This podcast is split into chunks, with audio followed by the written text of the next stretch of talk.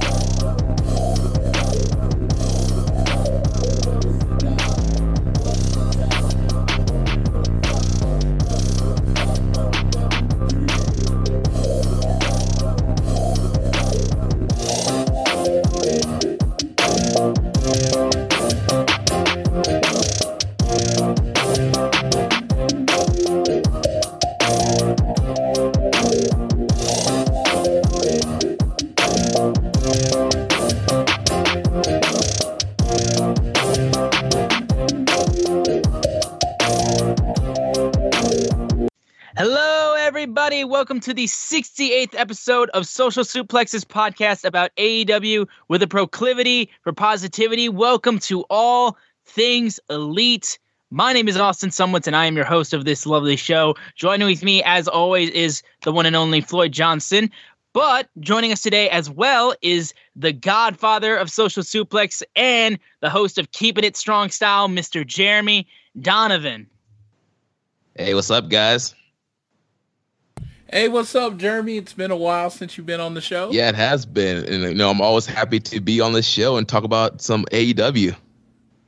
Yeah, I'm su- yeah, I was super excited. I knew for Fighter Fest, it being pay-per-view quality, we needed to bring in the big guns. So I was like, Jeremy, you want to jump on here for a couple weeks? And they said yes. So just so you know, he'll be on this week and next week, and we're recording right after Fighter Fest. So you are getting our fresh takes and thoughts. And this is the first time I'm actually getting to talk and meet with Don- Jeremy for the first time. So uh, this is a this is a big moment for all of us. Yeah, man, Austin, you you've been doing a great job, man. Um, you know, you've joined the team recently, and you've done a great job teaming up with Floyd here on All Things Elite. So happy to have you on the team, man. It means the Yeah, world. You haven't got to kiss the ri- you haven't got to kiss the ring of the Godfather in person yet. But once uh, once everything starts calming yeah. down and we can actually physically do things like that without dying, we'll be good. Yeah, I told uh, told someone funny because uh, we have another guy in our little group. His name's Caleb, and he's from Oklahoma. And I was like, it took a guy in Florida to introduce two guys in Oklahoma. The world Uh, works weird like that. I mean, yeah, it works weird like that. So yeah, like like like Floyd said, we are recording this immediately after week one of Fighter Fest. There's a lot of stuff that happened tonight, and we've got we're gonna cover everything that happened on night one of Fighter Fest. But before we do that, I want to be sure to start the show by reminding you that this episode of All Things Elite is brought to you by Power Slam TV. Power Slam TV is where you get access to over 4,000 hours of content from over 110 of your favorite wrestling brands from countries all around the globe right on your laptop and mobile devices. And you know this already. If you use the code Social Suplex, you can get the first month completely free. And be sure that you are downloading this fine show on Google or Apple Podcasts. Please leave a rating and review. And if you are so inclined to, you can also leave a donation through our podcast provider, Red Circle. And be sure to support us on Twitter by following us. Follow the podcast at AT Elite Pod. Follow Social Suplex at Social Suplex. Follow myself at S Zoomer 4 and follow Floyd at Floyd Johnson Jr. And Jeremy, your Twitter's not on the notes, but shout out your Twitter, brother. Yeah, you guys can follow me at Jeremy L. Donovan. There you go. So now let's get to the big news of the week, obviously, which is Fighter Fest Night One. But one other thing I think that I that we should talk about right now is the fact that at this show we got the one of the biggest news of the entire event, which is that we now know the future of uh, Mox versus Cage, which is the fact that it's going to be moved an extra week ahead to Fight for the Fallen, which will be two weeks from now. So it will not be on night two of Fight of Fighter Fest. It's going to be on Fight for the Fallen on July 15th. So two weeks from now. Yes, and we are very excited that NXT is probably going to announce later this week, and this line is completely stolen and ripped off from and Andy Uh, Peace for the Standing on uh, July 15th. it's going to be an amazing show. but yes, I love that. Gotta love that counter program. Mm-hmm. Oh yeah, it's like not even not even like hiding the fact though. Like it was like I at least appreciate the fact that they didn't throw takeover on there because it was clearly not a takeover event. So I'm glad they at least were able to treat it like a different thing. But it was very clear what they were doing. Yeah, man, I'm waiting for them to bust out some more uh, WCW names. Are we going to get like uh, NXT Souled Out or NXT Slamboree, NXT Fall Brawl? I want to get. I want to get. I want to get Halloween Havoc in July. So just do that, and we're good. yes, yes, I am looking forward. I'm, oh man, Halloween Havoc. You know, with the characters they have in AEW, that would be fun. Well, just with Abaddon, you know, it works. Just you know, if you have Abaddon, just with Abaddon, it works. Yeah, just with Abaddon, it works. And you know, you got the Death Dealer Luther. What if he actually dressed up as a Death Dealer from Harry Potter? That would be. Oh, awesome. like a Death Eater? Yeah, that would be. Yeah, Death Eater. That would yeah, be pretty yeah. sick. That would be pretty sick. Yes. But that's pretty much the big news because we're just focusing completely on Fighter Fest for this show. So we'll just jump right into the show. We opened up the show with Jurassic Express versus MJF and Wardlow. So Jung- Jungle Boy and Luchasaurus, and what a hot opener! I gotta say, like I was not expecting this to open the show, and I wasn't expecting it to be as good as it was. But this was a hell of an opener. What'd you guys think? Well, Jeremy, you can go ahead and start, sir. Yeah, I love this thing. This was a great opener. You know, we've seen a couple weeks ago on Twitter, Tony Khan talked about you know wanting to make sure Dynamite opens up with a hot opener, and that's exactly what we got here with Jungle Boy Luchasaurus, MJF, and Wardlow. We've been seeing these guys feud. This feud's actually been going back since February on Dynamite when uh, Jungle Boy and MJF first faced off in a singles match. And the chemistry between all four of these guys is just great. And they just flow so well in singles and one on one. You know, last week we saw the big Hoss match, the Lumberjack with uh, Luchasaurus and Wardlow. And these guys have amazing chemistry.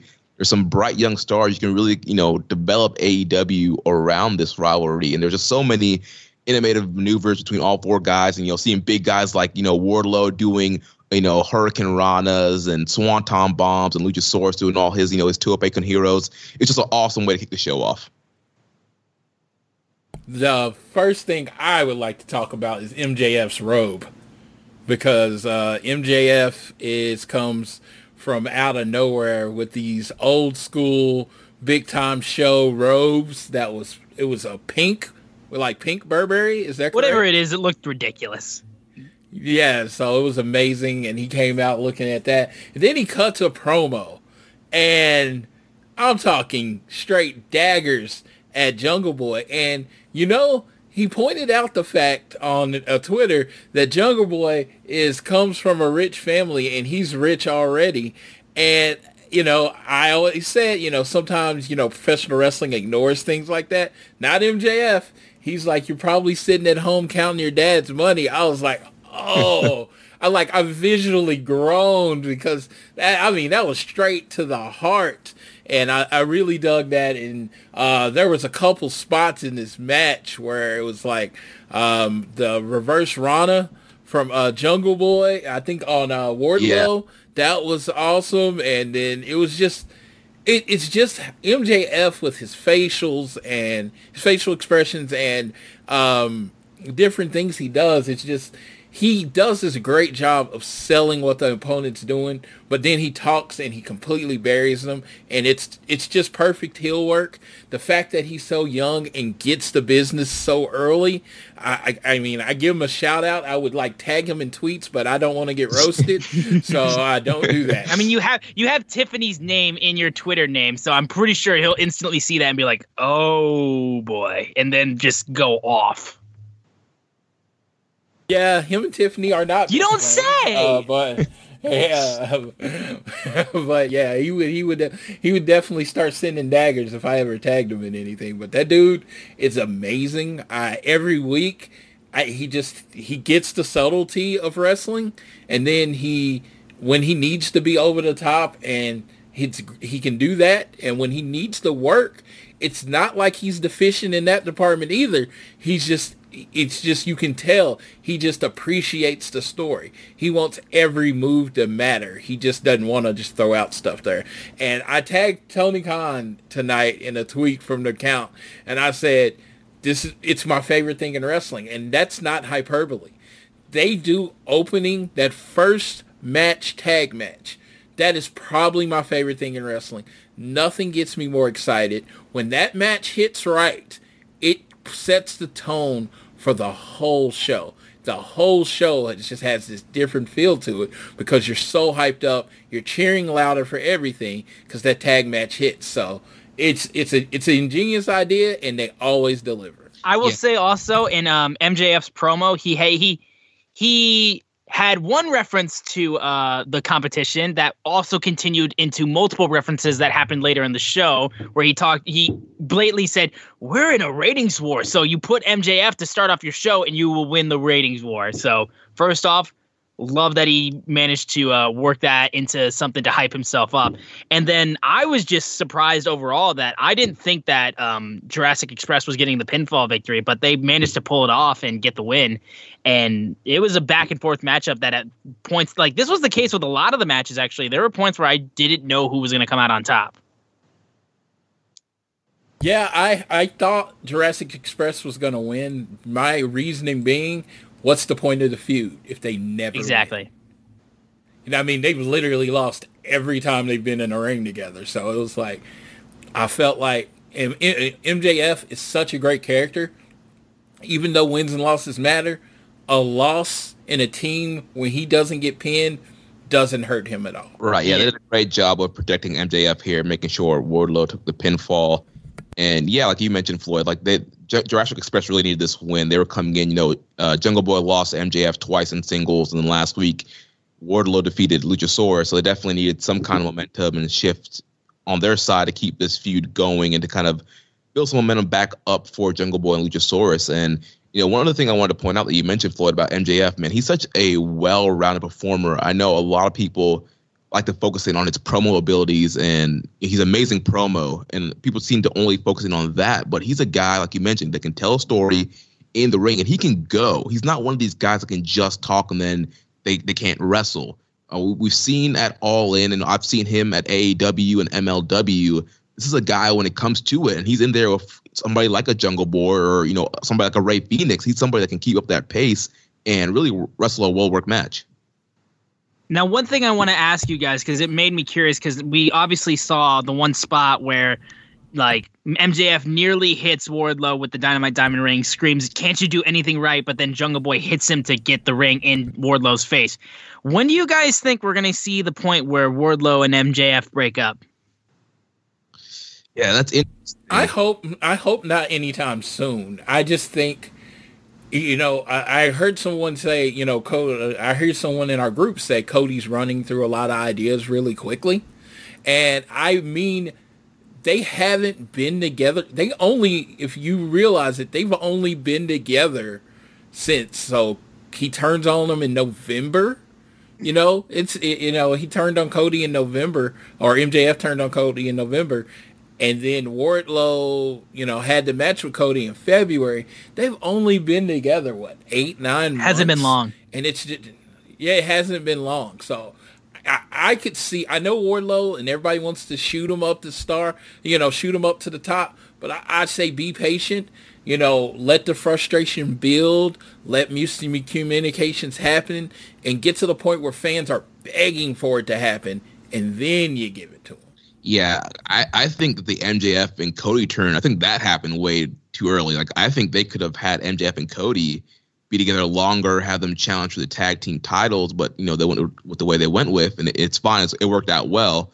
But with MJF and Wardlow, I definitely agree with people. I think it's way too soon to break these guys up. But I know they've been teasing it for a while now. We saw in the Battle Royal for the TNT number one contendership, uh, the Jungle Boy won. There was some miscommunication there with them and the promo before that match. So they've been slowly kind of planting seeds that you know there's you know there's some tension between MJF and Wardlow, and hopefully they just kind of keep teasing it out for the remainder of the year, and they don't you know hot shot this and uh, do the split right away. I'll slightly disagree with you about the M- the uh, MJF turn on Cody because I I honestly thought the spot that they put it out there at was good because I think MJF was just so expected to get to that true heel position. They wanted him to be in that true heel position. And if they didn't get there quick enough, and MJF could have really kind of slid a little bit because of the fact that Cody was the rivalry that was going to make MJF. So I thought, because I personally thought he was going to turn it all out in the Shawn Spears match because I was fully convinced Shawn was going to win that. So I thought the turn was at it wasn't the perfect timing, I suppose, but I don't think it was too quick. But yeah, like you said, patience is the biggest thing for figuring out when to have these moments happen because if you just hot shot a lot of these moments then it just kind of takes away the value but i think they're doing the right thing and they're gonna hold off on this for at least a good while hopefully like a few more months as jeremy can attest that's why I, I don't you bring them up a lot on the show, but that's why Gedo from New Japan is such a great booker. He has this, you know, you got to have this feel for when it's time to go to the next, for time for the conversation to end. When Naito won the title this year, it was so satisfying people have been begging for it so long. And there was like, well, it's to happen this time. Then he fell. It's to happen this time. Then he fell. Then they made you think it really wasn't to happen one more time. And then he finally succeeded when everybody kind of thought he man he could fail because he had failed so much and th- that kind of feel that kind of thing that you get from your gut when it's time you can't really teach so it's something that uh, Tony Khan and Cody and all the other bookers in the company are going to try to, you know, develop a sense for. Yeah, I think that'll we'll definitely see what that comes about of. Next up on the card we had the AEW Women's Championship match with Penelope Ford and my girl Hikaru Shida. I got to say like just straight up, I think this might be Penelope Ford's best match in AEW so far. I was very impressed by this match. There was a lot of near falls that multiple ones like caught me off guard because in my heart of hearts, I knew Shida wouldn't lose the title this quick in their reign in in her reign, and I think this was the one match that most everybody was completely like everyone was like, "Oh, Shida's winning this, no doubt." But Ford put on a hell of a match, and there were multiple points in this match that I like. I like jumped a little bit because I it was such a close false finish. So like I was I was surprised at the placement too. Like on a couple of these match placements, I was surprised at where they were placed on the card. But honestly, like I just thought the women did a really good job on this match. Like no question, like Sheet and Penelope Ford, especially Ford, really showed themselves on this match. Yeah, this was a really good match here with Shida and Ford. Ford has definitely improved since her time in AEW, and she gets better with every match that she has, every outing she has, and what I really loved about this match was the opening. Um, Shida trying to replay last week's Dynamite. Yeah. She uh, beat uh, Red Velvet real quick with the knee in the Falcon Arrow. And so she hits the running knee. She tries to hit the Falcon Arrow, but Ford slips out. So I thought that was a kind of a great callback to last week and showing how frustrated she is with Ford and kind of wanted to put her away quickly. So I thought, oh man, she's gonna squash her right away, but no, uh, Ford was able to escape. And um, also in the match, uh, we had Ford reversing the Falcon Arrow into a, another roll up that was a kind of a close near fall, which was pretty cool as well. And eventually, Ford kicked out of the Falcon Arrow also too. So uh, Ford showing a lot of grit in this matchup. Yeah, um, Kip getting kicked out at the beginning of the match, I like had that immediate reaction, like, "Oh my God, Kip's gone." So now I don't believe Penelope can win. And then I liked. Then by the end of the match, I'm like, I liked it. It allowed you to focus on Penelope and how good she is and how better she has gotten and not just sit there and keep waiting for Kip to interfere because they ended up doing the interference, you know, thing at the end, but he didn't even really affect it. He kind of distracted her so she could hit a beautiful springboard cutter and I just thought that was just a really good sequence there because I kind of held my breath because I knew it wasn't Penelope's finisher, but I'd be like, man, that would be a crazy way to end the match. And, and she hit it, and I was like, man, that's over. And that was like the first moment that I really thought that they might go with Penelope as champion. I loved uh, Shida's heart and her fire when she shows up, when she starts to get aggressive and she throws those knees. Man, it's just, this was just, to me, perfectly done. I don't I don't know what like anyone would rate this match. I but I don't think it could have gotten better than what you got.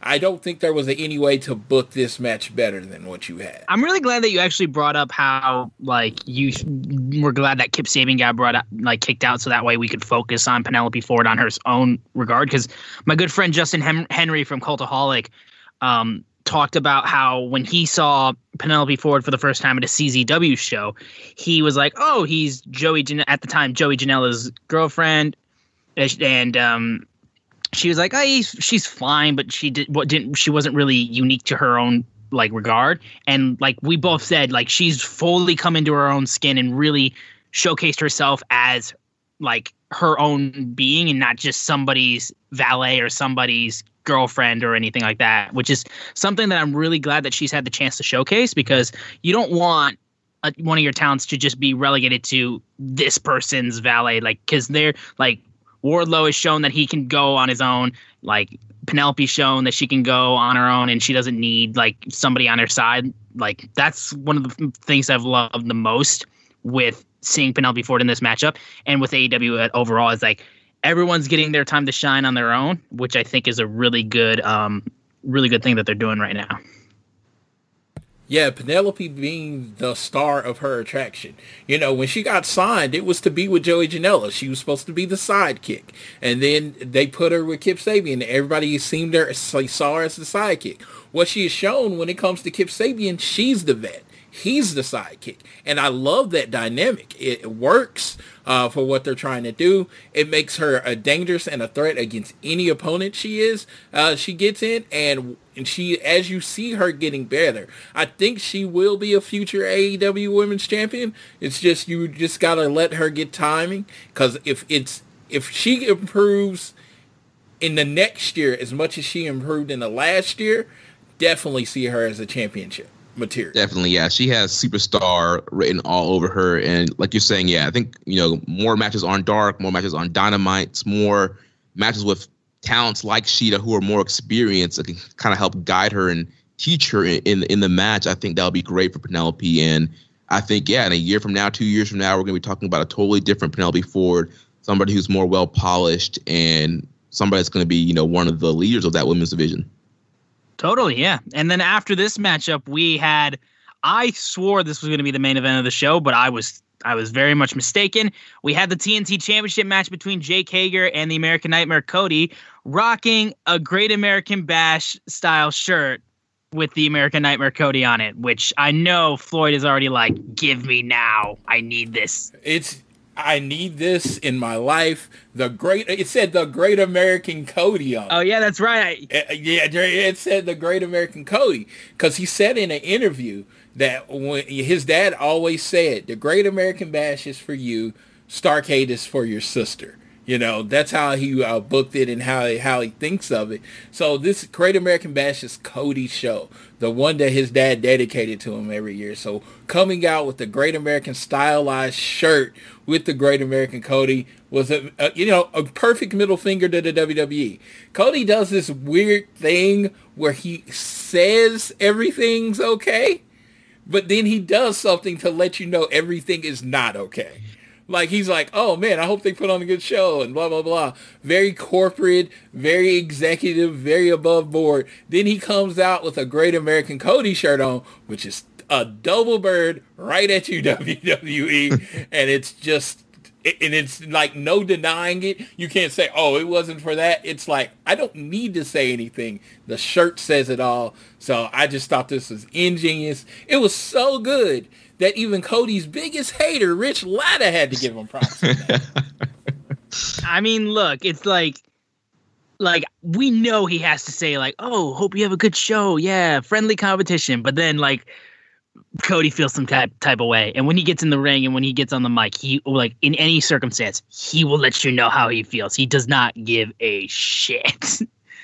It, but it's, it's, almost like there's two codes at, at sometimes. You you have like the EVP Cody, who's gonna you know say all the right things, show up the press conference, and you know cause no drama, say all the good stuff, and then you have you know performer Cody, the American Nightmare Cody, who's gonna tell you how he really feels.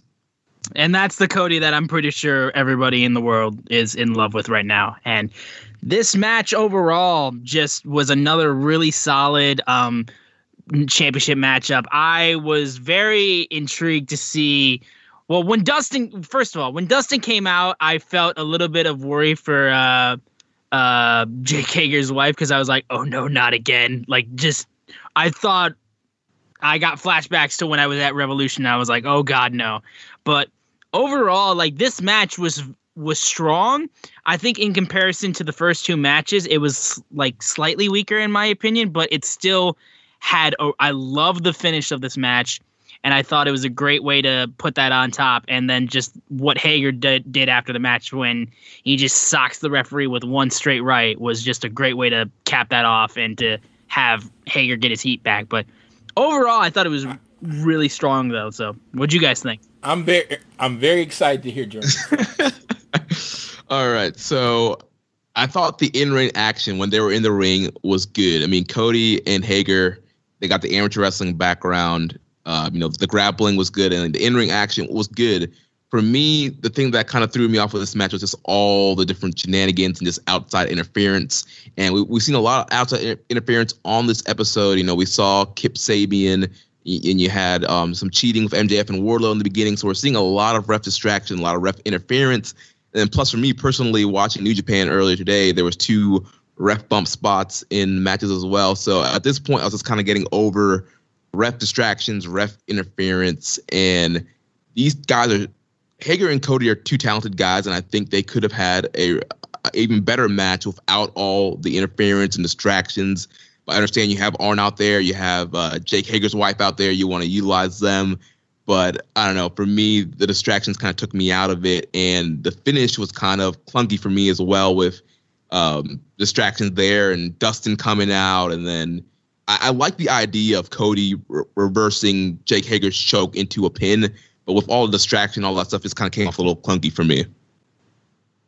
Okay, I and I can get that. So basically, what you're saying is it could have been the best burger in the world, but you were already full, so you couldn't really enjoy it. And that's every Cody match is the best thing in the world. Uh, this was Cody at his technical finest doing his thing. I don't think you're ever going to get a Cody match without interference. I just don't think that's going to ever happen. That's how he likes to story tell, and it's just one of those things you almost have to ignore because it's just it's going to be in every match. Even me, as a diehard Cody fan that thinks he does no wrong, I would just love for him to just have a match. You know, just it be a match and it just end the way it ends. But with Hager, if he took two like clean, decisive victories in a row, you know, he had that match with Moxley and he lost pretty decisively. And now he would have did that with Cody in this one. You know, him being the big badass of the inner circle kind of loses its steam because you know, he can be beat up fairly easily. So I think the roll up was great to protect Hager. And if they wanted to continue with this feud and get another match out of it, maybe a rematch at Fight for the Fallen, I could see that happening. I I know, a lot of people probably would want to see that, but I could see that happening. Um, when I look at it, I was just like, Cody was Cody was Cody tonight. I can't say he was especially great or you know horrible or anything. He's just you know he put on his show. He did the springboard from the top rope cutter, which it's starting to look better because it was really really clunky when he first started doing it. I didn't actually like it, and then and now it's starting. To, he's starting to get in the timing and uh, the distance on his jumps a little bit better. Uh, but yeah, I thought it was a good match. I love that Cody wins every week, almost every week in a different way. He he is uh yeah, he's a, he can submit you, he can roll you up, he can hit you with the Cross Rhodes. He wins in a different way every week. Only thing I had a problem with is t- multiple 10 year champion, amateur champion, uh, Jake Hager wouldn't know his shoulders were on the mat. Yeah. Come on, yeah. I, am just saying. I mean, I mean, since he was a kid, his whole life has been keeping his shoulders off the, mat. The thing is, now, now he's the MMA guy, and MMA, it's okay to be on your back. So he's just trying to get the choke, and he's yeah. in Bellator world and thinking he can just choke Cody out and not worry about his shoulders. Oh, you know what? I didn't even think of it that way. See, that's why we bring you on, Jeremy. you you see, I was like, dude, he would know his shoulders are on the mat. This is what he does. No, but no, yeah. In in in MMA, your shoulders being on the mat doesn't mean anything. A lot of fights have been won for with a guy with his shoulders on the mat. So I could completely understand the different line of thinking there. Like, kayfabing me, I love it. Uh, but yeah, it was it was a fun match. Uh, Dustin coming out, and like I said, that was perfectly explained. In his interview, Cody called out his friends. He basically called out everybody. He said the Bucks haven't had my back. Dustin hasn't had my back. QT, are we even a family anymore? So of course, Dustin, he had to show up. He had to show up. Otherwise, you know, Cody was right. We're not really a family anymore. So I thought this match was great. I can't. I can honestly say I was like best thing on the show until one thing happened in the main event and it kind of blew it out the water. So we will uh, talk about that when we get to One thing I will say before we move on to the next match is I totally get um, what I totally get what Jeremy's saying about having too much interference. Like that's one of the one things I always get on I always get on WWE for is just the the over reliance of like just uh, messy finishes or just screwy uh, finishes. Um, the one the only reason I give Cody a slight pass with that is just because his whole style is most is pretty is pretty old school. It's it's southern wrestling, it's very old school. But and I do think on this show there was a little bit too much of outside interference. Like you cut back a little bit with it, but considering the amount of people that have like valets or have managers or stuff like that, like it's you can you understand these people getting used on the show that you don't want them to just sit there doing nothing. But i do agree that like that AEW should make sure that they're a, lo- a good majority of their matches still have decisive finishes. But like at least with the people that were on tonight's show like i could kind of see why these people I, I could understand why most of these people were getting involved. It was just a lot. And that's just we get worried that like it's just going to be screwy finish after screwy finish. So i totally get that thought yeah. though yeah, you need Tony Khan to say, so you're doing interference too? No, you can't do interference. He, I need you to, I need you to say, oh, we have four matches and interference is happening in three of them. No, that's not going to work for me. I need y'all to change it up a little bit. I just think, I, you know, he's the boss. He says everything goes through him. I need that kind of stuff. He needs to kind of catch that stuff. Yeah. Now, oh, like you mentioned, like, you know, Cody, most Cody matches are going to have interference. So if he's going to have a big match on the card, I think yeah, you know, Tony Khan needs to you know circle everybody up and say, all right, Cody's having his match tonight. You know, he's gonna have Arn out there. Hager's wife's gonna be out there. There's gonna be a lot of interference. Everything else needs to be as clean as possible. And so that way, at least, all right, there's only one match on the card that has a lot of interference, and then you're you're getting your kind of clean finishes throughout the rest of the card. Mm-hmm. Pretty much.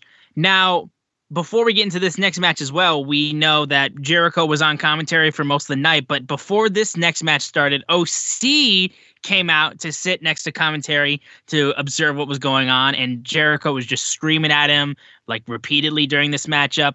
And then we got into the actual match between Proud and Powerful and Private Party. And this as well, I thought was a strong match. Uh, comparatively to all the uh, other matches, I think it was the one with the the least amount of stakes involved, just because everything felt like it truly like really sat perfectly together. But it did give um, Private Party the edge with the fact that they're taking on the winner of the championship match, the tag title match next week for night two. But besides that, it was still a good match that was a lot of fun to watch. But if I had to pick my like the match that like I would put like in rankings, this would be at the bottom of the rankings just because everything else I felt fit much better on the show. But I still enjoyed this match a lot. Yeah, I thought this was a very Yeah. good match, and you know we've kind of seen this rivalry develop between Private Party and Santana and Ortiz, and it even dates back to their days in uh, House of Glory in New York, and so that rivalry kind of spilling over here in AEW, and I kind of like the story we're telling here because originally I was expecting Santana Ortiz to get the win. You know, they really haven't won a big match since they've came back from you know quarantine, the quarantine break. But it makes a lot of sense for Private Party to get the win here because now they're being mentored by tag team expert Matt Hardy. You know, he was out there in his Michael Hayes T-shirt, like when Michael Hayes was uh, managing the Hardy Boys back in the day. And so, you know, Matt Hardy's giving the Private Party all his tag team wisdom now. And so we saw them even doing some Hardy Boy offense throughout this match. So I think it made a lot of sense here for Private Party to get the win. Yeah, um, you know, I'm big, I'm a big fan of Private, uh, Proud and Powerful. Um, their chemistry with Private Party, I thought the first match they had was not good. I, I was like, I thought it was that Chris Travis uh, Memorial match, and I just didn't like it. I didn't think it hit. I thought this was significantly better than this match. It was a lot more smooth. You can see Private Parties doing some extra work on their own because you can see their difficult um, their difficult spots that they do, they have either they have either learned to do them better, or if you've noticed, they've actually gotten rid of a few of the more you know complicated spots, and it's made their whole uh, whole match cleaner. I thought this was a very clean match. I did think it had a first match energy to it, but it was just it's just you know Santana and Ortiz being the heels or whatever, and then you had I wouldn't call it interference, but Matt Hardy got up on the ring, and I I honestly think it really kind of messed with the flow. But I did like the finish. I I think gin and juice is one of the best tag team finishers like in the world. So I really did enjoy that, and I love how at the end, you know, Jericho's pissed because all his people were losing, and because he was pissed at that, that led to his actions after the match. But that was yeah, I like it. I like you know, the continuity of a team caring when their team members lose. He's Jericho's just not a leader that only cares when he wins. He wants his whole team to win all the time. And one thing on the gin and juice also I liked was Marq Quen pulled Santana's headband over his eyes, so he, couldn't even see the gin and juice coming. So I thought that was pretty uh, creative way to get into the gin and juice there. Yeah, I agree with everything that you guys said there. And then after this match was over, like while Jericho was shouting repeatedly at Moxley, I mean at uh, Orange Cassidy for pretty much doing nothing at all, we then had Jericho throw a drink at OC, and then immediately, um, all of a sudden we had Orange Cassidy walk away, but then Jericho just comes to start throwing shots at um, Orange Cassidy. And Private Private Party also got into a spat with Jericho as well after the match. So we're just hyping up next week for night two when OC OC and Jericho clash, and then apparently it's we might see a feud, well, a match between one of the members of Private Party and Jericho down the line with the little altercation they had there. So that's a possibility as well. And then Yeah, I th- yeah, I definitely think it's leading to a proud and powerful and Jericho versus Hardy Party or Marty, yeah, whatever they're calling themselves, Hardy Party. So a match down the road, and then maybe we get that at Fight for the Fallen. But uh, I think that's going to be a fun match. Absolutely. And then we had the main event of night one of Fyter Fest. We well, actually, no. We got to talk about Taz's promo that he cut with Brian Cage. So So Taz came out with Brian Cage and cut a promo on Mox because of the match that was supposed to be on night two of Fight Fyter Fest was moved to Fight for the Fallen a week later. And overall with Taz, I feel like his stuff that he's been cut, like his promos he's been cutting and his stuff that he's been doing has been slightly shaky for the most part. But this overall, I thought was his strongest promo. Maybe that was because there was another shot at WWE in there, maybe. But I mean, look, that shit's just entertaining to me. And just like, I'm afraid that's going to be used against him later down the line, but I don't think anybody's going to colossally fail at taking care of their their staff like WWE did it that those past few weeks. But despite all of that, I still think this was still his strongest promo he's cut since he got with Brian Cage. Everything else, for the most part, was okay to all right, but this I felt like was really good at building towards uh, fight for the fallen and that matchup because I mean they're really trying trying to keep that going despite the fact that Moxley is not in the arena right now. Yeah, I I love the combination of Taz and Brian Cage, and I I think that Taz has been awesome in this role. And Taz is such an underrated talker. Uh, you know, obviously a lot of Taz stuff from ECW, and it's he's very intense, kind of very short. He's not an eloquent speaker like a MJF, but it's a very you know intense like tough guy. Like i'm going to rip your head off. I'm going to suplex you on your head. And he's bringing that same energy from ecw to this role now as brian cage manager. And i love brian cage but he's not the best on promos. I've seen some of his promo stuff in impact and lucha underground and he's just not the best. And so what do you do when you have somebody that's not a good talker? You put them with a manager. And I love the fact that AEW has been utilizing managers all up and down the card and I think Brian Cage or Taz is the perfect fit for Brian Cage and uh, just the intensity that both of them kind of bring together. So you have, you know, Brian Cage, who's his size is kind of what scares you. And then you have, you know, this this pit bull and Taz, who's right there, that's all talking and kind of backs up everything that Brian Cage does in the ring. And I just love the line there. He said that, you know, we're not running a sloppy shop. And, you know, they're, they're taking the real life situation of Jon Moxley um, you know, possibly having coronavirus with his wife, Renee Young, um, coming down with the virus uh, about a week ago. And so using that real life situation and turning it into a storyline, and with obviously with Cage and Taz being heels, you get some heat off of that because obviously we know it's a very legitimate reason why Moxley's not there and he's taking precautions to protect the locker room. And we know it's you know it's a good thing to do, and, and so we have these dastardly heels and Taz and Cage, you know, making fun of that and using that for heat. So I, I love this segment. I loved it too. I feel like Taz is getting his promo legs under him now. Uh, he hasn't done this in a very long time as far as promoing every week from the top of his head, trying to get someone over, uh, trying to keep uh, people interested. And I do think, you know, he was always good. I've liked this, uh, but I feel like tonight he took that extra step with that promo. It was killer. He, it, I mean. Say goodbye to your credit card rewards. Greedy corporate mega stores, led by Walmart and Target, are pushing for a law in Congress to take away your hard earned cash back and travel points to line their pockets. The Durbin Marshall credit card bill would enact harmful credit card routing mandates that would end credit card rewards as we know it. If you love your credit card rewards, tell your lawmakers hands off my rewards. Tell them to oppose the Durbin Marshall credit card bill.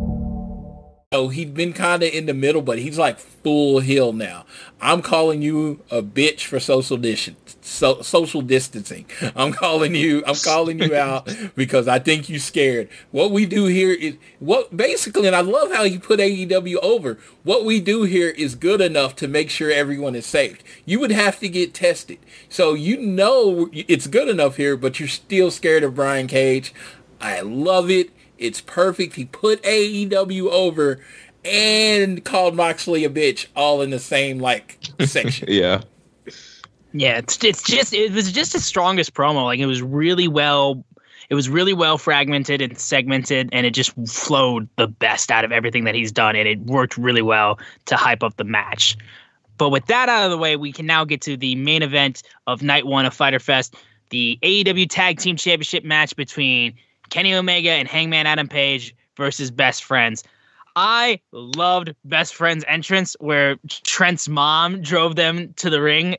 Yes, in that in that minivan, whatever the hell they were she was driving, that was so good. And then Trent's stone face staring down towards the ring as his mom gives him a peck on the cheek.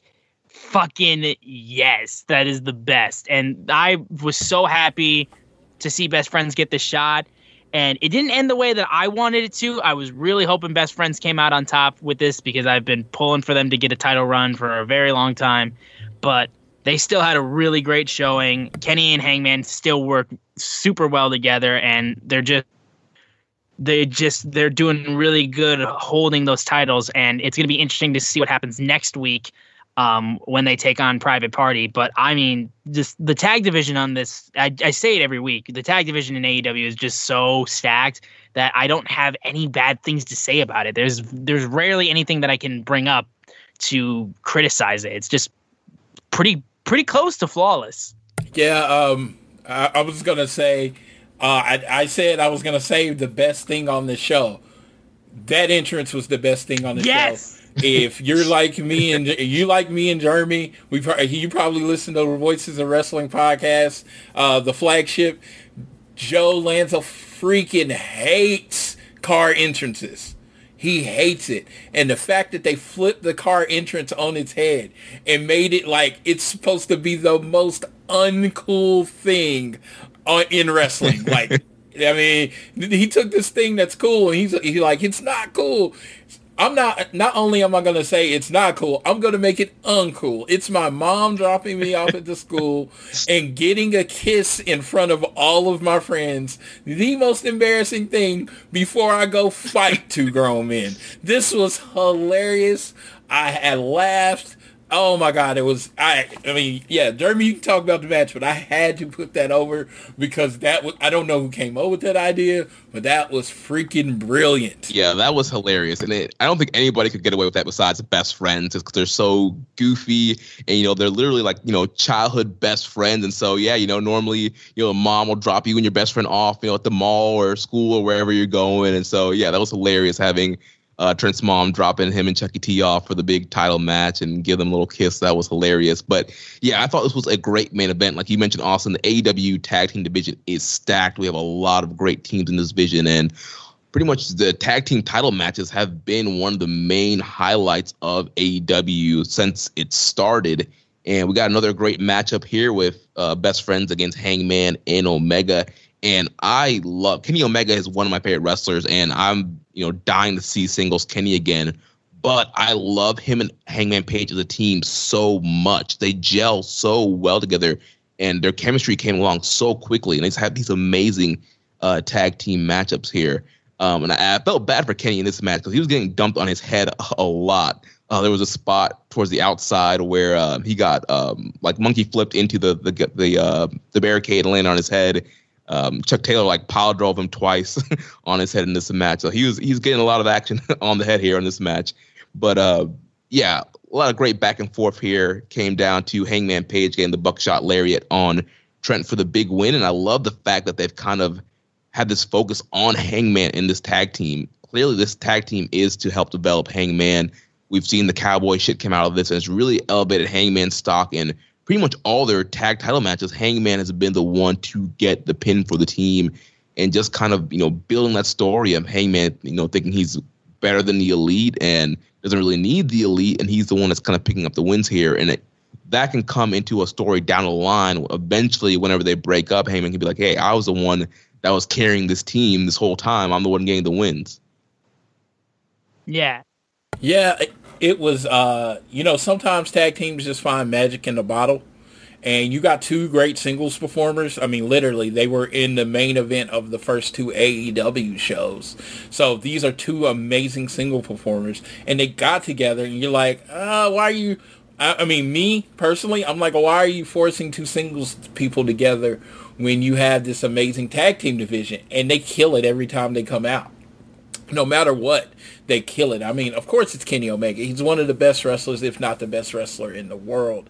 And he's going to kill it every time that he shows up. But it's just, it feels like it's been on that uh, another level. You know, when Omega and Ibushi was together, I was like, oh, it makes sense because they used to tag together. But Hangman and Omega really didn't familiar tag, you know, weren't familiar or tagging with each other, but they have this perfect chemistry and they they adjust their match to who they are with, and it's just two great wrestlers just doing what they're great at. So it's just I I tap about my I mean I tap I tip my hat to them because they're they clearly they've only been tagging what six months and they're probably top five tag teams in the world because every time they put on a match it's amazing it's dope it's just you're like oh my god what are they to do next and they do a good job of putting the over t- other team over but in the end it's always Hangman chip on his shoulder that hits that buckshot lariat and gets the three. So I,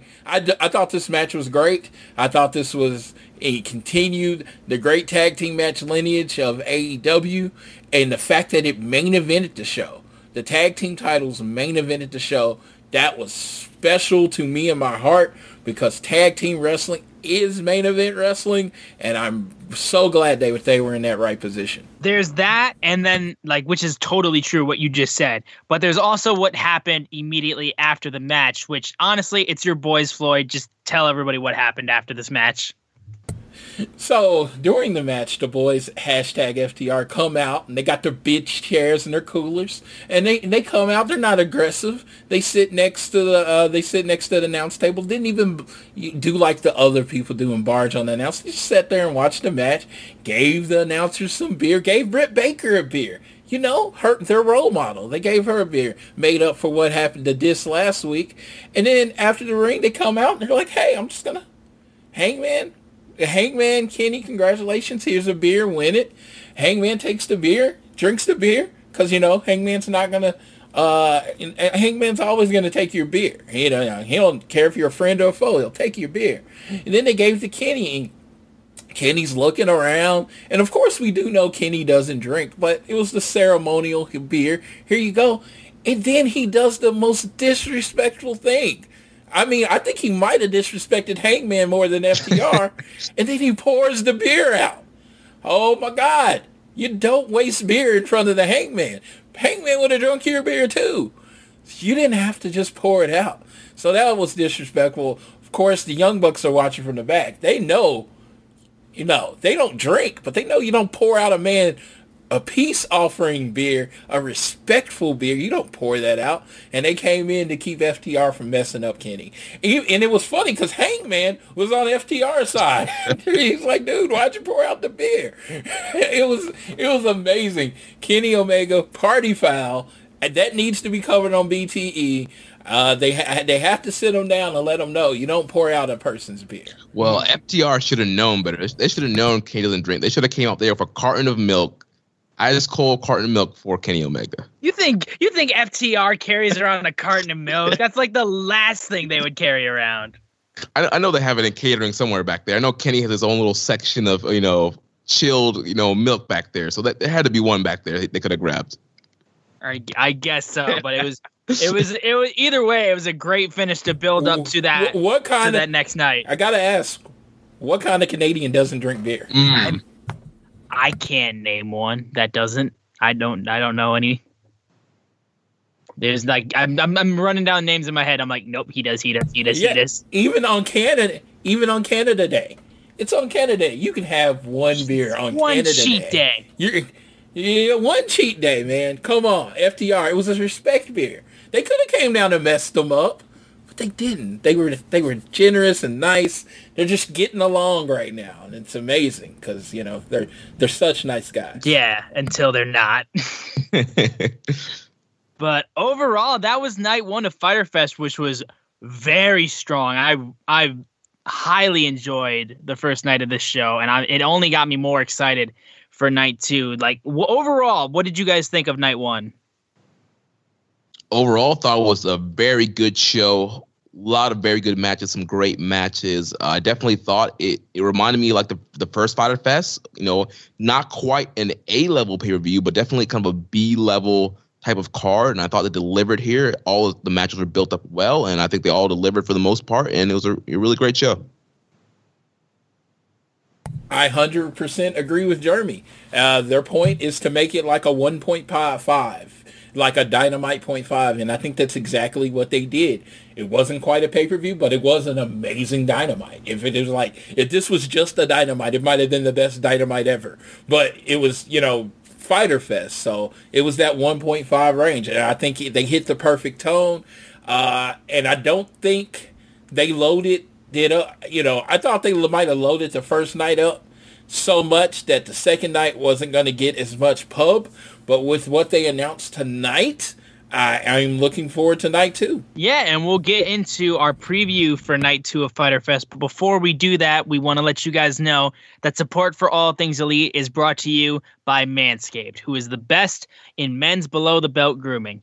Manscaped offers precision engineered tools for your family jewels. They obsess over their technology developments to provide you the best tools for your grooming experience. And Floyd can attest to the absolute um, technological developments that they've made and how well they've been working for him. Now, let me tell you, like uh, like I said, I don't use the lawnmower 2.0 on my personal area, but it's a perfect beard groomer. I know, like, not talking about your ball beard. I'm talking about your face beard. it, it does it without, uh, it does it without cutting your, uh, cutting your skin. Uh, my hands aren't that steady, and I have no problem adjusting to it and getting it perfectly shaped.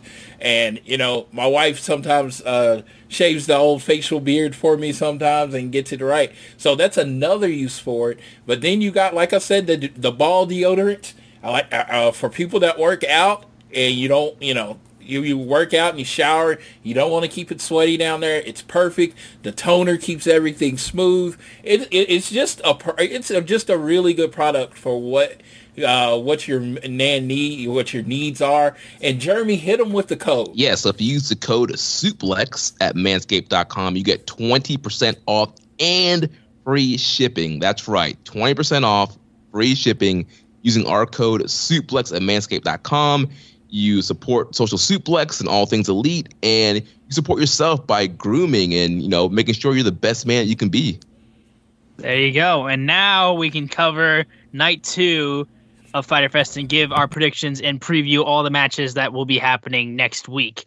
So we have this also took place a little bit um, during the show where we had lance archer and joey janela getting into it and they will be taking on each other in singles competition. And I think Joey might die at the hands of Lance Archer, personally. I think it's not going to go well for him, honestly. I am hoping it turns into a street fight before next week. Oh, you mean to just change I, the yeah, change the uh, the stipulation type of yeah? Because if, in a regular singles match, everybody dies. yeah, I, am totally down if they change this to some kind of street fight or death match. We know Joey's history in, you know, hardcore street fight, no DQ, whatever you want to call them. Joey does very well in those type of matches. And Lance Archer, we saw him in the death match at Wrestle Kingdom against Jon Moxley, and he did great in that matchup as well. So I think, you know, if you want to up the ante and really make this, you know, that 1.5 dynamite that we're talking about, let's up the, let's up the stakes here. Let's make it some kind of street fight or no DQ match and let these guys go out there and you know kill it. I will say I can see a no DQ match or a street fight. I can't see a death match on like TNT or TV. Like just the amount of shit that you can do in a death match. Like if you're not doing that on pay per view, you're not gonna get away with a lot of shit. Cody bleeds buckets on that average may be, Wednesday, That may so. be the uh, case, but death match, that may be the case, but death, match, death, matches, death matches are completely different stories, though. Yeah, I was going to say, Cody headbutts a wall and bleeds open, bust open, and covered in blood. So, I mean, I don't see a lot of difference, but hey, you might be right. Hey, I mean, blood and guts. We hate that blood and guts, don't we, Jeremy? yeah, I love me some blood and guts. Oh, then of course we have the match I'm looking forward to the most personally. We have that amazing eight man tag match between FTR and the Bucks versus the Lucha Bros, who just returned, and the Butcher and the Blade. It's gonna be fucking unbelievable. I just I just know from seeing everybody in that ring, it's just gonna everyone's gonna go crazy for this match. I think this one might be one that people will remember for a while.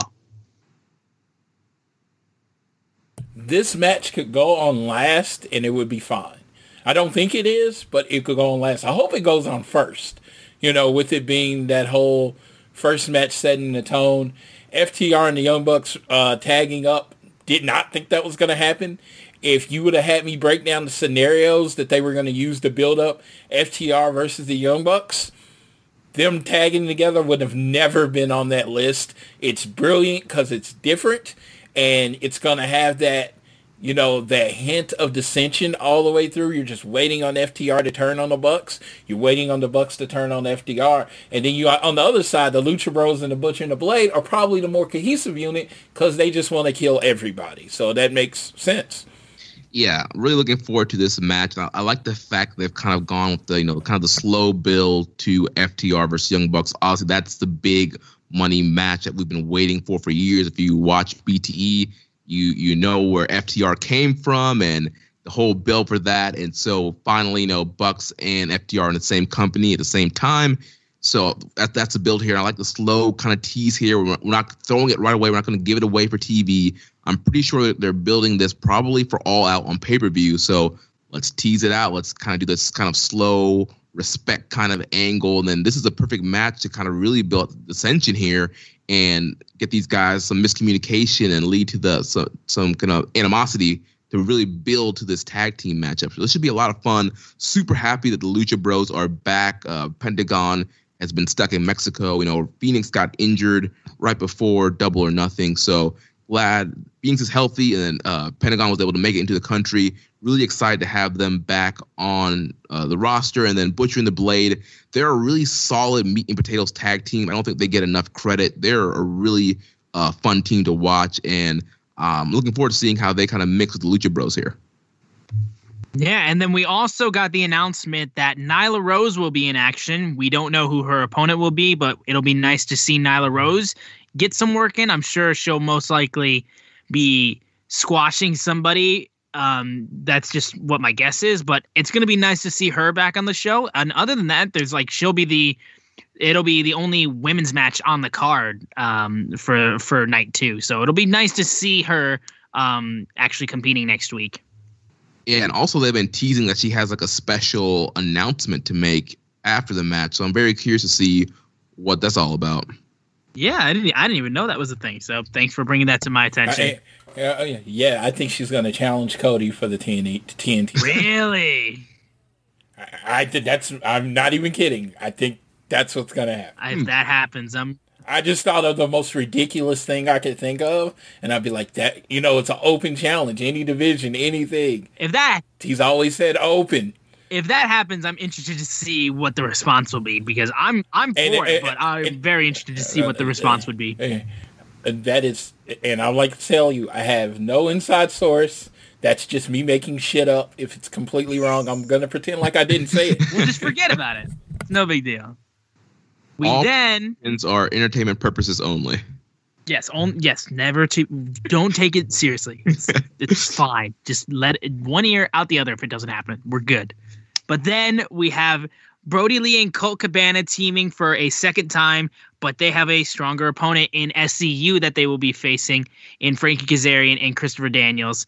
And I'm I'm interested because, uh, like I said, the the storyline of Colt moving closer and closer with the Dark Order. I'm I'm I'm truly interested to see if they end up getting the victory and if Colt like officially like joins the Dark Order because they've been teasing it for quite a long time. And Colt um, seems to be more on the side of the Dark Order now since he got a win actually for the first time. But I mean, Brodie Lee has just been doing really, really good stuff as the Exalted One, and just everything that he's been doing, even the co- the comedy stuff he's been doing on uh, being Elite, has been nothing but quality. And it'll be really great to see the guys from SCU. Got nothing bad to say about them. This this should be a very strong, solid match. Go ahead, Jeremy. Yeah, so yeah, this should be a very fun matchup here. You know, seeing all three members of SCU together. I think it's been a while since they've been in a six man tag. It seems like so. It's good as that they're going to be uh, as a unit again, and then yeah, it's going to be very interesting seeing Colt teaming up with Brodie and Stu Grayson and how that all kind of plays out. And I'm very much in kind of Floyd's mindset here, where I, I feel like established teams should you know win over these kind of mixed match teams that kind of get thrown together. And it's going to be interesting to see where this way goes because, you know, Colt, when he came to the promotion, he was teaming up with SCU and helped them fight off the Dark Order. And now he has to team up against them. So I think we're going to see that kind of moment here. If Colt's really going to kind of join the Dark Order or is he going to help his friends SCU? But I think in the end, I think he's going to help his buddies SCU and they're going to get the win. And that's going to start kind of maybe a rivalry between Brodie and SCU. Well, uh, our former host Amy, uh, that's at Phoenix AEW on Twitter, she said Colt, if he joins, should change his name to Colt, like C U L T. Yeah. Colt. She said his song should, uh, should change from Boom Boom to Doom Doom. to Doom Doom. Yeah. Okay. You saw it too. Yeah. I thought that was hilarious. I was like, I have to bring that up on the show. Uh, yeah, just Lena all the way into it. Colt joins, but he's still his goofy self. That would be amazing. I think it could go both ways. I think the more interesting way is Colt joining the Dark Order. I, I, I'm like truly going in the Dark Order, and maybe over the next six months to uh, six to eight months, he realizes they're not really for him, and then that leads to an eventual turn. But I would like him to be all the way in. I'm not saying that's what's going to happen, and I'm not going to be disappointed if it doesn't, because if it's just building to a Colt Cabana Brodie Lee match, I'm down with that because those are very, very both talented people. But I, it's one of those things I kind of want them to zig when I think they're going to zag. But yeah, I think you're right. If if I if you say you know you have the proverbial gun to my head asking me what I think. I think Colt's gonna, you know, help out SCU and, you know, uh, probably Scorpio since they've been pushing him gets the pin over Stu. I, I could see that uh, going down and then Brodie Lee going freaking nuts and trying to make Colt's life a living hell. So I could definitely, I could definitely buy that. One thing I will say too is the fact that Colt's one of those characters that has been very much the same for a good majority of his career, especially for the last few years. It not much has changed in his character, so I think definitely the more interesting route would be him joining the Dark Order, and then his character just either completely switching up and going full Dark Order, or if he's just his normal goofy self in the Dark Order, and the Dark Order just has to kind of control it. But either way, I think just having him in the Dark Order would be the more intriguing way to just have Colt do something different because I think that's a really you get a guy like Colt who's been in the business for so long, like doing something different would be the best thing with a guy like him who's been around for so long and people are so used to seeing in other promotions and such. Yeah, and if Dark Order does lose, I'm sure we're going to see a lot of thrown papers backstage. Yes, it's like and people he calls up to throw papers in his in their face. I love that segment so much in being the elite. That was great. We then um uh I don't even know how to segment into this. There's a puppy bowl going on. Puppy puppy battle royale. A puppy battle royale, but I I have no idea what that's gonna be. Uh it's one of those things. Uh they had to adjust because of the I'm imagining they had to adjust because of Mox and Cage not being on next week. So they had to fill it with something. Someone threw out an idea someone said that's perfectly ridiculous. Let's do it. Well, because I feel like that's AEW. So I, the more ridiculous it is. So I thought the Puppy Battle Royal was happening after Dynamite. Is it happening after Dynamite? I guess I might have read that wrong. I was. I'm. I'm actually, as some people know, I worked during the show, so I was watching it and I heard about the Puppy Battle Royal and I put it in the notes but I might have missed the time. That that's that's completely on me. So you, it's happening after the show, like it's gonna be at like nine or whatever. Yeah. Oh, okay, that's on me. That's completely on me. I I missed the time when I was taking down the notes. But still, what is that gonna be, Jeremy? Are you excited? Are you are you gonna keep your TV on for the puppy battle royal? All I can think about is back in the day, uh, Monday Night Raw and USA. Sometimes it would get like preempted by the uh, that dog show. I forget what it's called, but uh, some the Westminster yeah, yeah, Westminster, yeah, and Raw would get. I would turn on the USA and there'd be dogs instead of you know DX. I'm like, what's what's going on here? so uh, yeah, that was the most depressing two weeks of my year back then. So that's all I can think about. I will tell you what though, like my Sydney, my sister is the biggest animal head you will eat. So if there's not actual dogs in the ring, she's going to be unbelievably disappointed. So you better work fast AEW and get some actual puppies in that ring. Just make sure nobody steps on them, please God. All I want is the English Bulldog puppy.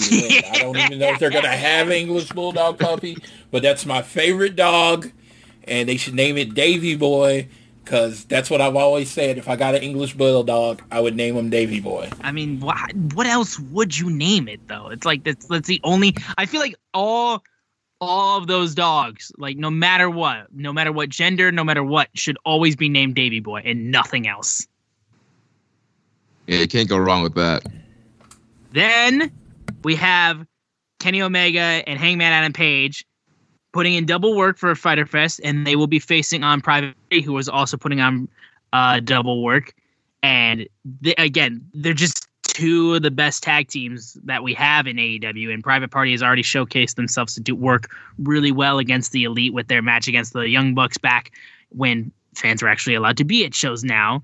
Um, but this is again going to be another strong tag team match. AEW has not shown me that they don't know how to do tag team wrestling better than anybody else, and it's just going to be crazy freaking good. And um, this is for the titles. If I'm not, if I'm not mistaken. Correct. Yeah, it's for the tag tag titles. Okay.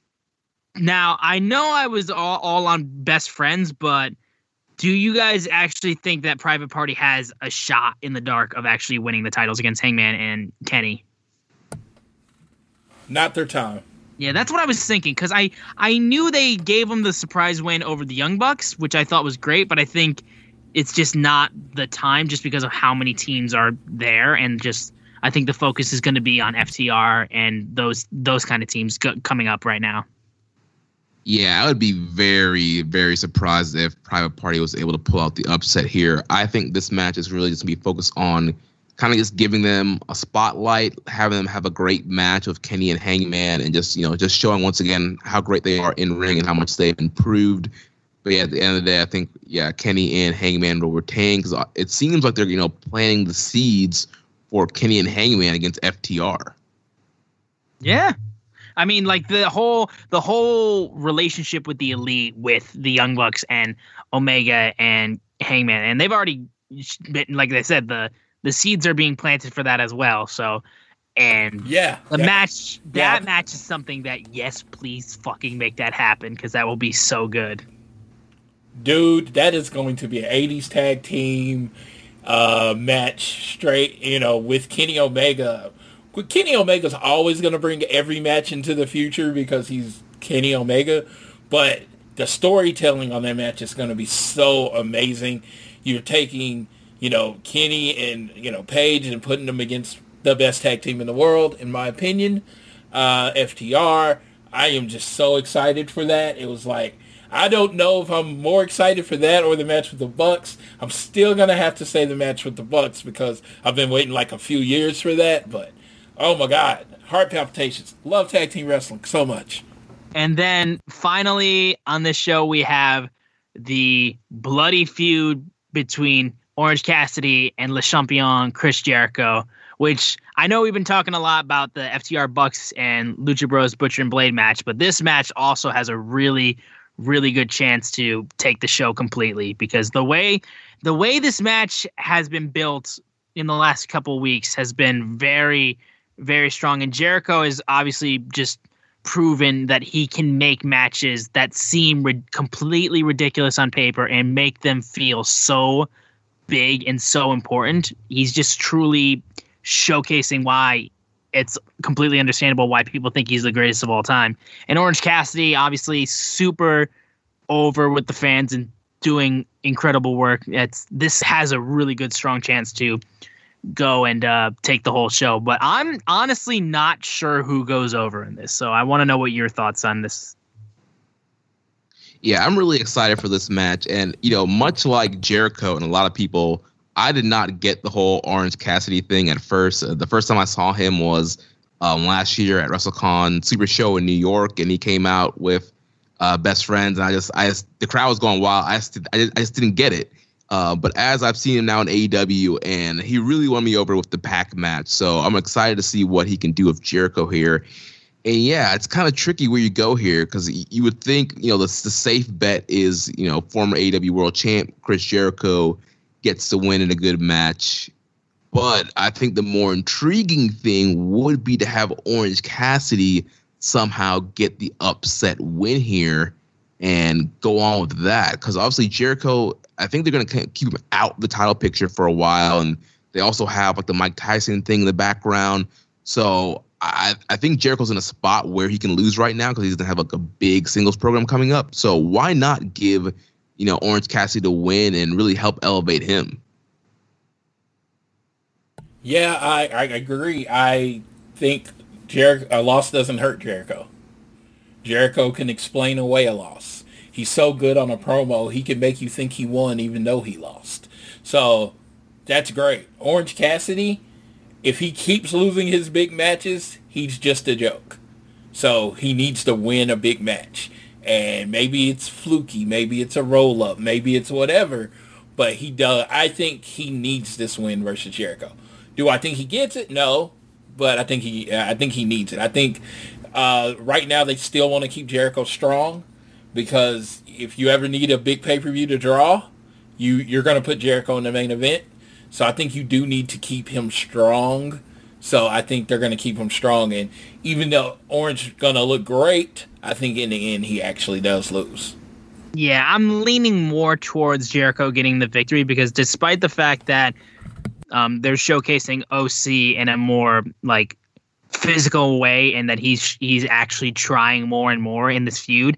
Despite that, I feel like just Jericho going over OC is the more understandable way that they're going to go with and that's just what I feel like that they're to that they're to stick with. But it's still like despite the fact that we th- like like like Floyd said it seemed like night 1 was to just completely sweep um, the whole card and that night two is going to have to really do a lot to pick up the slack. It seems like night two is doing a very good job of at least matching night one. We don't know if it'll be better or worse, but it's looking like at the very least it should match night one's quality. But overall, that's going to do it for this week on All Things Elite. And I want to thank you guys so much. And of course, I want to thank our special guest, Jeremy Donovan of Social Suplex and Keeping It Strong Style, for joining us. We were very happy to have you on the show, and we're definitely going to ha- be excited to continue having you on for night two when we cover it next week on the podcast. But again, thank you so much for being on the show. Yeah, thanks for having me on, guys. Uh, Floyd knows I love talking about AEW, so anytime you guys want a special guest, I'm down. And yeah, really excited for night two of Fyter Fest. All right. Yeah, yeah, I'm super excited for night one, uh, night one, and I love having Jeremy on. And Jeremy and Austin, y'all both have that those silky radio voices. it's just like amazing, and it's just like I'm like I'm sitting here and I'm listening to you talk, and I'm almost falling asleep because your voice is so smooth. But then you say something interesting like Cody's name, and it wakes me right back up. So, That's all it takes. It just Floyd could be in a coma, and then you just say the words Cody or Rhodes or American Nightmare, and what'd you say? Huh? I'm up. Oh, okay, we good? Yeah. Yeah, it, it means you're trying to start a conversation with me. You know, My language. I think I think I think of the wife when I'm tuning out my wife, who I love so much. she'll just say Cody. It's just so she knows she has my attention. You know, so it makes uh, it makes sense. You know, it's just Floyd, it's just called being married. Floyd, Floyd hears Cody does the, the Undertaker like sit up like rock back butt. you, you rang? That's that's It's like yeah, that's my alarm when I go off. It's, but it truly is. My phone alarm is the American Nightmare. I was theme gonna song. say it's got to be King. Yeah. Yeah. So I jumped up. I jump up to Kingdom and stand up and I do my little pose like I'm rising up from under the stage. I really miss that. I really miss What you, that. what you got? I- yeah, I- what you got to do is you got to find the uh, yeah you got to use the one with the the intro song before Kingdom and use that to wake yourself up. Exactly. So yeah, it gets me pumped up. But Jeremy, again, thank you for being on. Austin, as always, you you are you were the hole in my heart, sir. You know, I was like, I need, I, I told, I was like, I, I, I was like, I need, it I need that tag team partner. I need someone that can drive the ship because I talk too damn much. and I found, I found the person. We haven't had like a two-hour show since, and that's because of you, Austin. I I just want to let everybody know. shows shows being around an hour, an hour and 15 minutes is all because of Austin's restraint. We like to thank you for tuning in. This is the show for the week. So uh, you will you, there won't be a show on Saturday. This July 1st is the show for the week.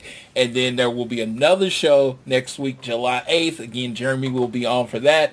We'll be talking about night two. And, you know, I guess they're going to be putting out a link for Fight for the Fallen.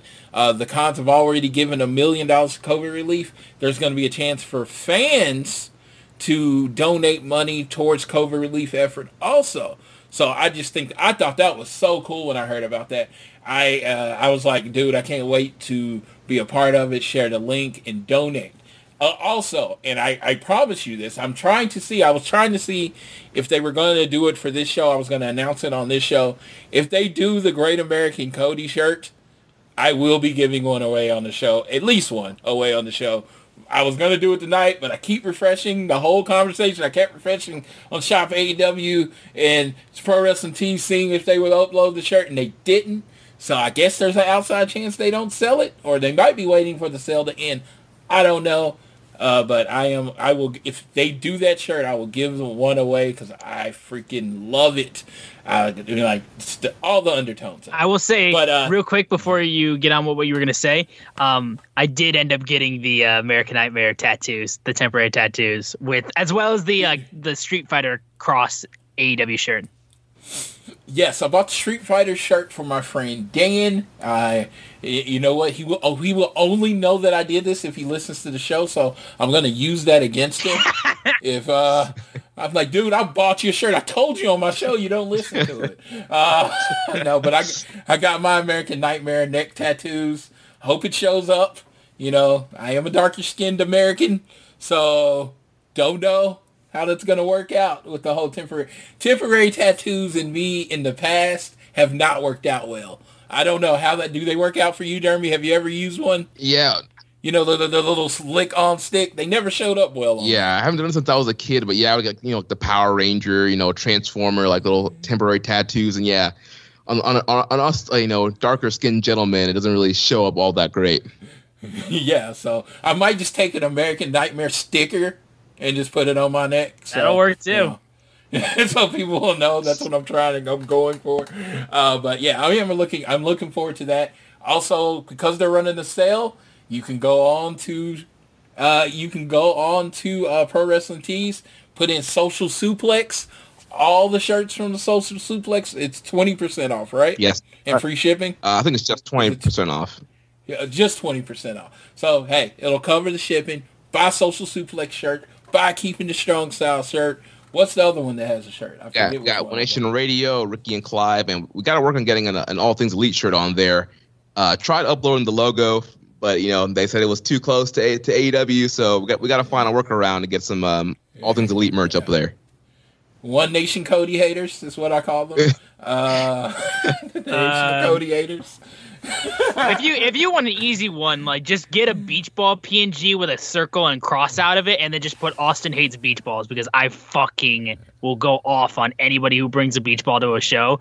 And there were some at AEW I remember, and there were some at WrestleMania that I went to, and that's the easiest thing. I, I tried getting that made for uh pinned when I was doing that podcast, and it just didn't work out. But oh, I like that's the easiest design you can get that won't bother anybody. I think.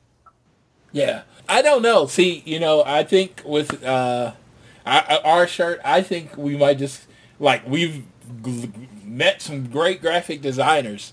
We might just see what our friends can do. So hey, design us a shirt, you know, or hey, hey, great idea. Let's run a contest. There you go. To design us a shirt. I don't know. We'll do what something. Jeremy, the Godfather, will give me his blessing, and I will. We'll figure out what to do with that. Uh, but I am, yeah, uh, I am very happy talking about wrestling. Like literally, if I can be in the worst mood in the day, and I know it's hard to believe that I'm ever in a bad mood because of my energy level, but I do get in bad moods. But talking about wrestling immediately puts me in a better place. So, you know, I, I, I always say I do this show as much to be much for myself as I do it for everyone to hear and hear what I think about because I love it. And like I said, Austin's been great. Jeremy has given me a platform to talk about Cody, which is, you know, that's like the greatest gift you can give. so, so I, I thank you all. I remind you, just like I do at the end of every show, make sure you're wearing your mask, social distance, do whatever it's best to keep yourself and the people around you healthy. And whether it's homework or school, always do your best to be elite.